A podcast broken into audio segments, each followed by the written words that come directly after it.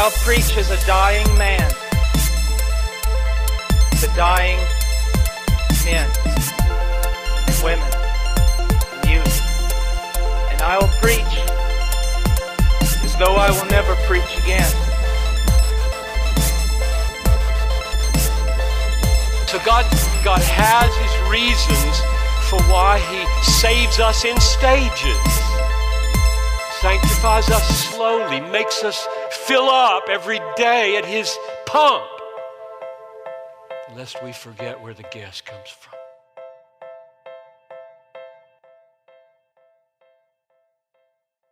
Welcome to Follow Me to Heaven, where God's Word is truth and your questions matter. Um, it's amazing to see what God is doing through Paul as he's laying out this letter.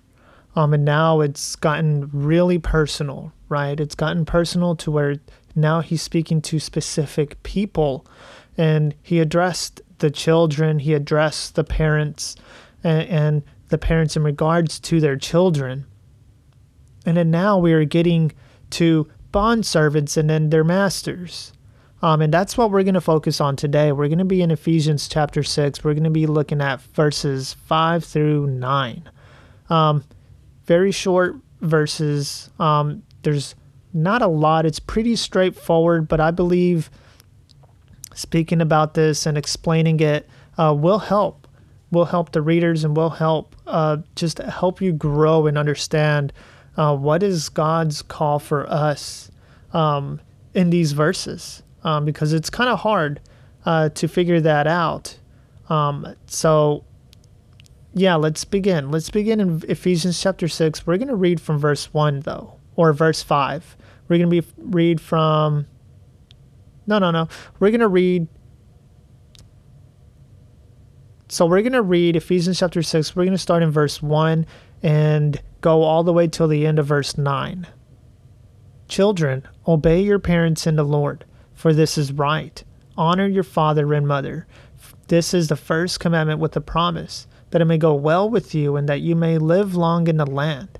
Fathers, do not provoke your children to anger, but bring them up in discipline and instruction of the Lord.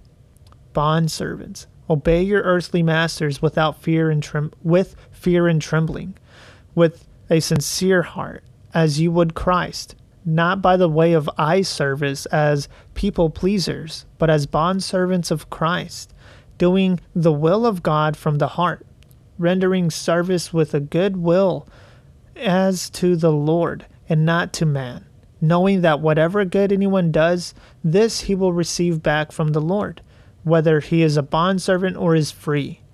Masters, do the same to them and stop your threatening, knowing that he who is both their master and yours is in heaven, and that there is no partiality with him. So let's go back to verse 5. So it says, Bondservants, obey your earthly masters with fear and trembling, with a sincere heart, as you would Christ. So here, when it says bondservants, uh, the Greek word is doulos, and doulos means slave, right? And here it's it's speaking in reference to the slave obeying their earthly masters, right? So in in Philippians chapter one verse one, Paul refers to himself and Timothy as doulos of Christ, or servants of Christ, or slaves of Christ, right? The call to obey here refers to a continuous submission, a willing to submit out of reverence, out of honor, respect. So that's the idea here. Whenever these bond servants are called to obey their earthly masters, they are to do it with fear and trembling. Not a kind of fear that they are scared of their masters or that they are afraid of their masters, but here it says, with a sincere heart, as you would Christ. So, the same way we are called to fear the Lord, servants, slaves are called to obey their earthly masters. Now, I want to mention that here, when it speaks of servants or slaves, as well as earthly masters, you can use this with your job. If you have a job, you are a servant or a slave of your employer. Your employer is your earthly master. Right? So the call to obey with fear and trembling is not talking about fright. It's a it's a respect of their master's authority, right? So you at your job, uh, you are called to do something by your master and you obey, you do it. Because there's consequences if you do not obey them. What is it? You lose your job, right? But here, if you have a job, your boss is your master. So if that is the case, then the call to obey your earthly master will reflect your obedience to Christ. Listen to what John MacArthur says. He says, To serve one's employer well is to serve Christ well. That's why, when it's speaking of here to obey your earthly masters, um, it's to do it as you would be doing it to Christ. So we must understand God's call for us who have jobs is to serve our earthly master wherever your job is, uh, with fear and trembling, with a sincere heart, as you would Christ. So you can also say that however you are doing at work, at your job, it's as if you're doing that to the Lord. Now, would you submit to the Lord fully and completely, obeying Him uh, to the nth degree? And if you would, you are to do the same at your job. Because here, this call of obeying your master with fear and trembling with a sincere heart is a call to do it just as you are doing it to Christ, if you are. And that is uh, the understanding we must have, right? Listen to what 2 Corinthians 11:3 says. It says, "But I am afraid that as the serpent deceived Eve by his cunning, your thoughts will be led astray from a sincere and pure devotion to Christ. So he sees that the Corinthians have a sincere and pure devotion to the Lord. But here uh, we are seeing that just as cunning. The serpent is in deceiving Eve, it could be used, or that same way could be used to lead us astray from having a sincere and pure devotion not only to Christ but to our employers. So we must be watchful on that and instead be humble and meek as we go to our jobs and submit to them as we agreed to do so, right? But also must understand what you are doing there, you're doing it as unto the Lord. So are you going to give it your all at your job or are you going to give it 50%? Because if that is the case, then you're giving 50% to the Lord. Um, and obviously that is not right. Uh, because there are consequences. So even if your employer does not deserve respect, um, in his own right. So let's say they are treating you wrongly and badly. Um, the call should still be to have genuine sincerity as if you were serving Christ still. Right? That is why uh, John MacArthur says to serve one's employer well is to serve Christ well. And then he also, within the next verse, explains to us um, how not to do it. He says, not by the way of eye service as people pleasers, but as bondservants of Christ, doing the will of God from the heart. So, eye service here is speaking uh, to only doing well while being supervised. So let's say you are being watched and you're doing really, really good. Now let's say your boss leaves. How do you do? Are you still working the same way you were as if you were being supervised? Watched? Well, the idea and understanding here, what Paul is trying to convey, um, is to serve well, do well, not by the way of eye service as people pleasers, but as bond servants of Christ, doing the will of God from the heart. Galatians 1:10 it says, "For am I now seeking the approval of man or of God? Or am I trying to please man?" If I were still trying to please man, I would not be a servant of Christ. So there is a difference. If we are trying to be people pleasers, we are only serving ourselves. We're being selfish. Because here Paul is making the point that if he is um, trying to seek man's approval, then he would not be a servant of Christ. But that's not the case for us who are Christians, who are believers. We are called um, to do well whether or not we are being watched because we're doing it as unto the Lord. Right? People pleasers um, is speaking to only serving one's welfare, right?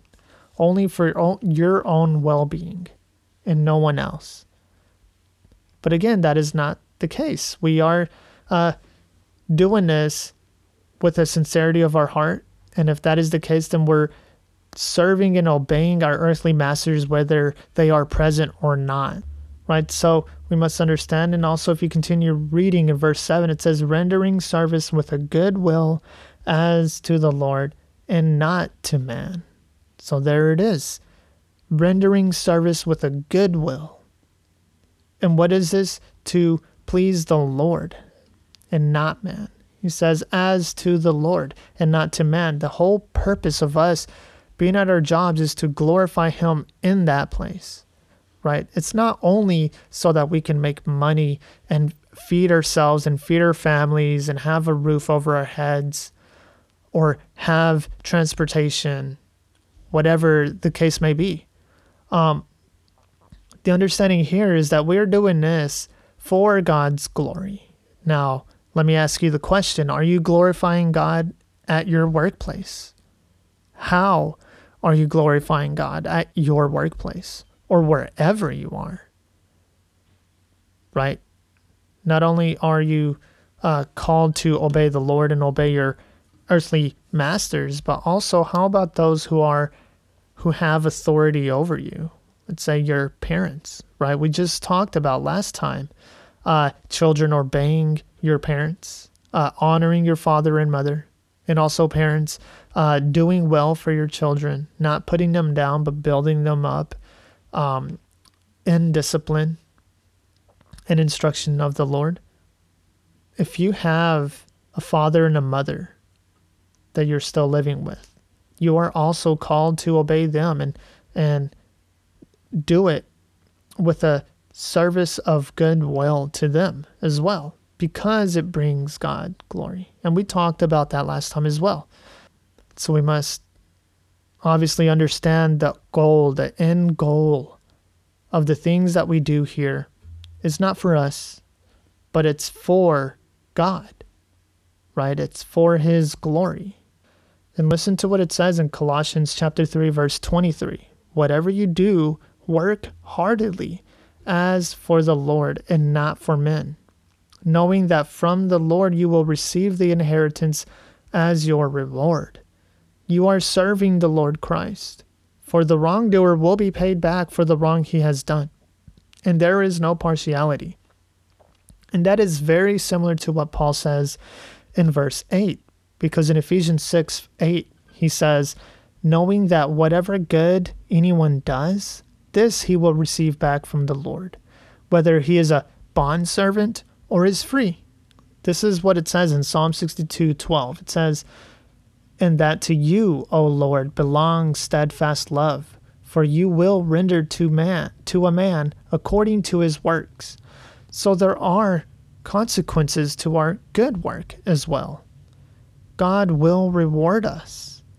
But that's not the reason why we're doing this. It's for the reward, but it's for God's glory. But God will not overlook our good work for Him. He will render to us um, back what we have done, right? Knowing that whatever good anyone does, this he will receive back from the Lord, whether he is a bondservant or is free. Galatians 3:28 it says there is neither Jew nor Greek there is neither slave nor free. There is no male and female for you are all one in Christ. And if you are Christ then you are Abraham's offspring heirs according to the promise. Right? So whether he is a bondservant or is free. And then finally when we get to verse 9 Ephesians chapter 6 verse 9 it says masters do the same to them and stop your threatening, knowing that he who is both their master and yours is in heaven, and that there is no partiality with him. So, now we're getting to the masters. Now we're getting to the other side. And what is the call for the masters? Well, the call for the masters is to do the same to their bond servant, to their slave. And what is that? Well, the call for the master or employer is to do the same to their employee. There must be a mutual respect between the two. Uh, Christian employers to the Christian employees, right? So let's say you were the boss of a corporation or a business and you had other people working for you now, the question would be Are you doing the same to them as God calls the bondservants to do to their masters, their earthly masters? Because here the call is not only to do the same to them, but is also to stop your threatening, knowing that he who is both their master and yours is in heaven. So you also have a master above you. So again, the boss who is a believer has the Spirit of God within him. So he must bear fruit in his authority and power, as well as in his justice and his grace. Right? So do not put your bondservants down. Do not put your employees down, but build them up, train them as well teach them well. Because the call uh, for fear and trembling um, is not only for them, but it's for you as well. Why? Because you are also working as unto the Lord, right? You're not working for yourselves, you're not working for your family. Uh, you're working as unto the Lord. Yes, you are providing for your family and you need this business to keep going, but there is a way to do it, and it is by not threatening them but doing the same as the call for the bondservants to obey their masters. That they do it with a sincere heart. So that's what the masters or the employers must do because they're doing it as unto the Lord. Again, they're not trying to be big in the way of eye service or as people pleasers. But you also, even though you are their master, you have a heavenly master. So you are also called to be a bondservant of Christ, doing the will of God from the heart, rendering service with a good will, as to the Lord, not to man. Right? Which is why the call to receive back from the Lord for anyone that does good is either bondservant or free. Why? Because he who is both their master and yours is in heaven, speaking of God. And here it says, and that there is no partiality with him. Right? So there is no partiality with him. Listen to what it says in James 2 9. It says, But if you show partiality, you are committing sin and are convicted by the law as transgressors. For keeps the whole law but fails in one point has become guilty of all of it. Right? So the understanding is Because God shows no partiality, we also must show no partiality. Because if we do, we are liars, we commit sin, and we are convicted by the law as sinners. It says as transgressors. Romans 2:11 it says for God shows no partiality. Right, it's pretty straightforward. God does not show partiality.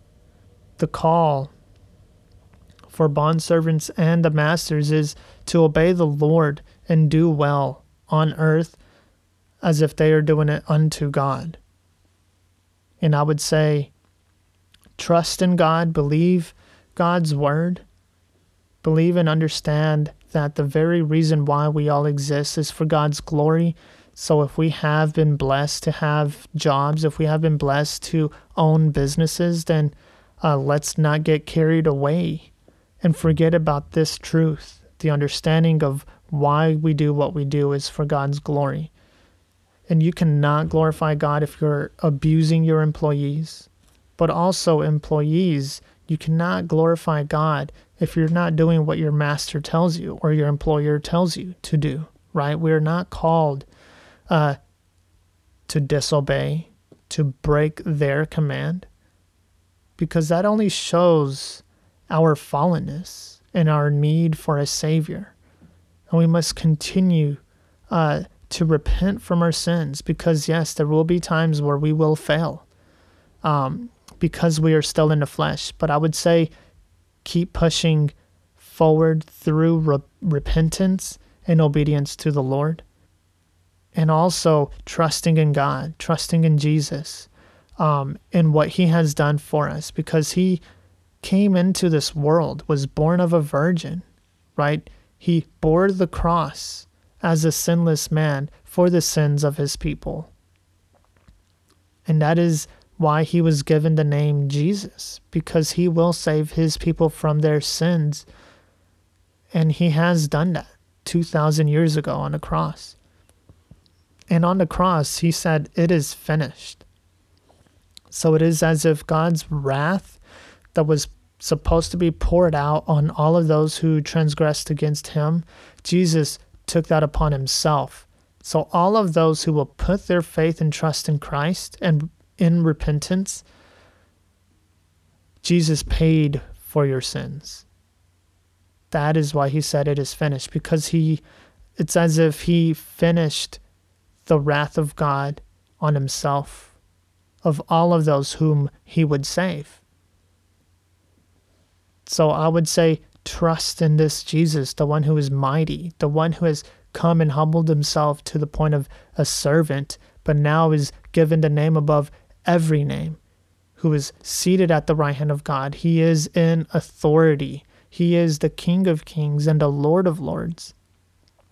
Now, is this the Jesus in whom you've come to believe in? Because if it's not, well, the call is to believe in this gospel, this good news that man has fallen from a relationship with God, who has transgressed against God's law and now deserves his wrath rightfully. But instead, Jesus steps in and takes our place on a cross. And if you believe in that, if you repent from your sins that cause you to stray away from God, that cause you to uh, lose that connection because we were identified in Adam. Well, Jesus is that last Adam, the second Adam, right? The one who fulfilled it all. Jesus says he has not come to abolish the law, but to fulfill it. So when we identify ourselves in Christ, we are now clothed in his righteousness. He takes our sins upon himself and he gives us his righteousness. This is what grace is. Uh, we don't deserve it, but out of love, God uh, made this way for us to be saved, not only from eternal separation from Him, but also from His wrath, His just wrath. So we must understand this call of the gospel um, and why it's such glorious and good, why it's called good news. It's because apart from Him, we cannot be saved. So it's only in Christ that we can be saved. And the reason why we want to be saved is to be with God forever. The chief end of man is to glorify God and enjoy Him forever. Ponder on that, believe on that if you haven't done so, and trust in that, and do well at your job, at your work, or wherever you are. Um, because you're doing it as unto the Lord. This is Follow Me to Heaven with Jonathan Romero. Yeah.